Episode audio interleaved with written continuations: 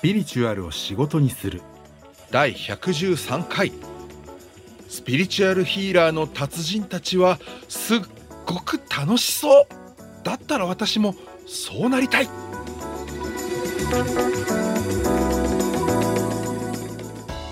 スピリチュアルヒーラーサラさんをゲストに迎えての対談トーク。今回は3回目となります。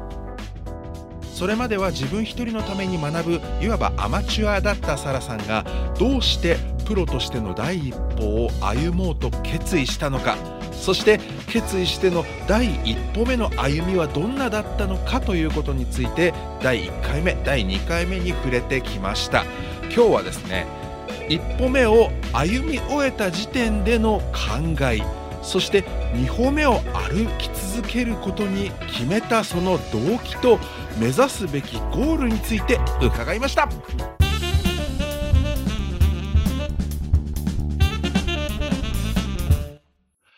いやでもそこまでガチったらもうその最初の一歩目で終わり2歩目はないあれは記念みたいなのもないよね。ないですね。もうなんかあの、ねやっぱりその、すごい人たちのこのやり方とかこう見せてもらったっていうのも結構大きくて、もうどうしてもなんかそっちに行きたいなって気持ちしかないから、そうなるまではやり続けるだろうし、多分そうなった後はその方たちはもっと先に行ってるだろうから、なんか、なんか、馬に人参ぶら下げてるみたいな感じで、どんどんどんどんどんどんなんかこう、その時々でもっともっとって思っちゃうんだろうなっていう感じではありますね。うんこの間別の方をゲストに招いてね、あのラジオし、この番組収録した時にもやっぱり出たけど、やっぱうまさの違いってあるんですよね。やってみればわかる。うん。なんていうの？あの、霊感がありますなんて嘘吹いてるインチキ詐欺師連中みたいなのでさ、くくって終わりにしてる人たちからは絶対見えない能力の差っていうのが、あの、飛び込んでみるとまざまざとあるじゃないですか。あります。あります。あれが、私自身も、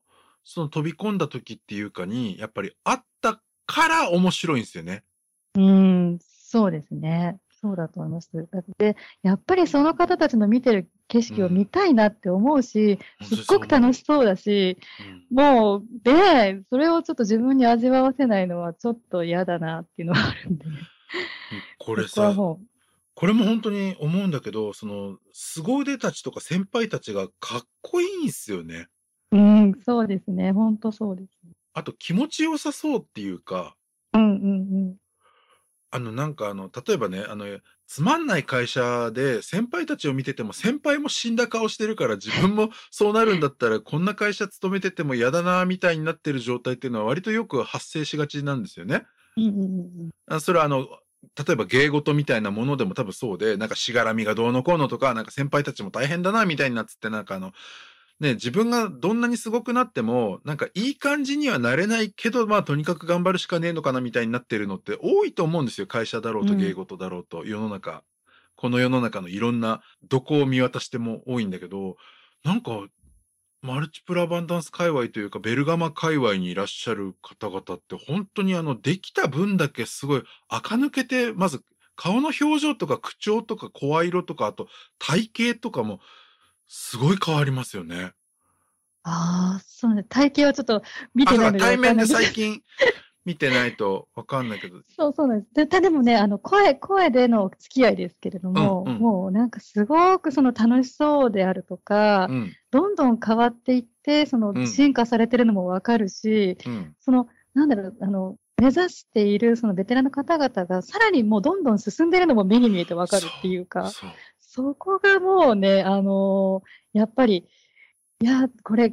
同じ速度でやってたら追いつくことはちょっとあれだな、みたいな、もっとスピードアップするにはどうすればいいのかなとか、もうどんどんどんどんこうね、そっち方向にこう考えがいっちゃうっていうか。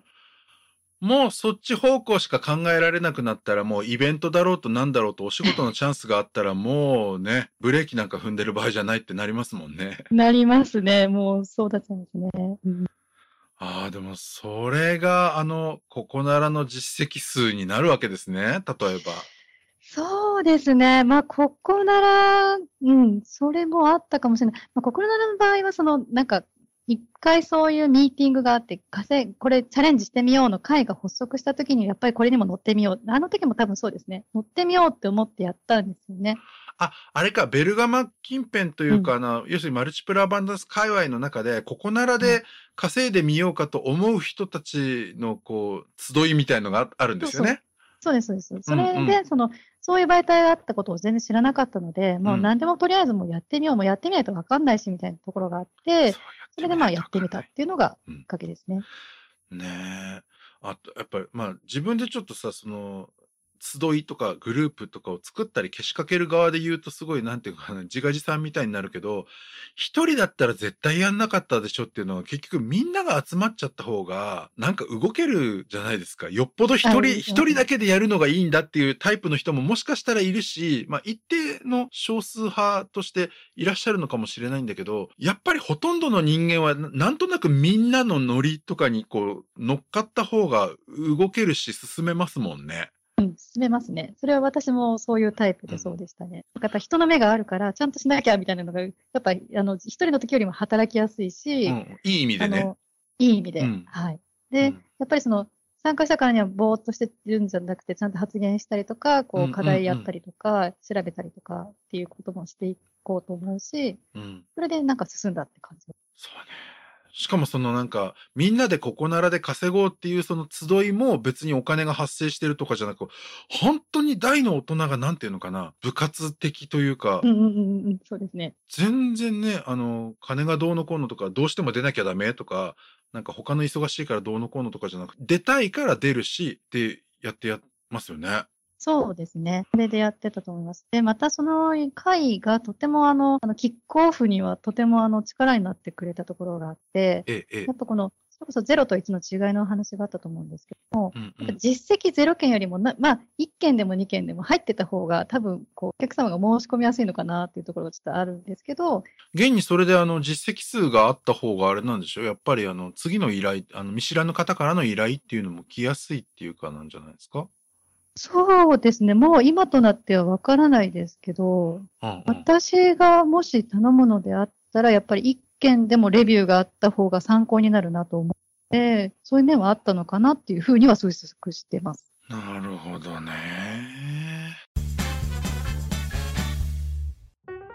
今回のトークでサラさんがね、何でもやってみないとわからないとおっしゃって実際やった後になるともうやっているのが当たり前になりすぎて今となってはもう始めたばかりのことを聞かれてもよく思い出せないっていう風にね言うこの心境の変化が本当にねスピリチュアルを仕事にするしないのその01の違いなんだなってすごく象徴的に感じます。ある程度誰でも人って幸せになる。今よりもすごくなる。今できないことができるようになるっていう一見いいことのはずなんだけどそういうふうに変わっていくその変化が怖いっていうのは割とあるあるなんですよね。でもね変わっちゃった後になるとそれはもう当たり前なので別に怖いも何もこれが普通なんですよ。その能力であるとか感情のあり方の方が今の現状自分を取り巻く境遇で生きやすいと感じるならラッキーだと思いませんか？まあグッドだと思いませんか？っていうところなんですよね。サラさんが先輩ヒーラーたちを見ていてすごいな私もあんな風になりたいなっていうところにお金であるとか例えば成功して人気が出るっていうようないわゆる原生利益って言われるようなものが入ってなくて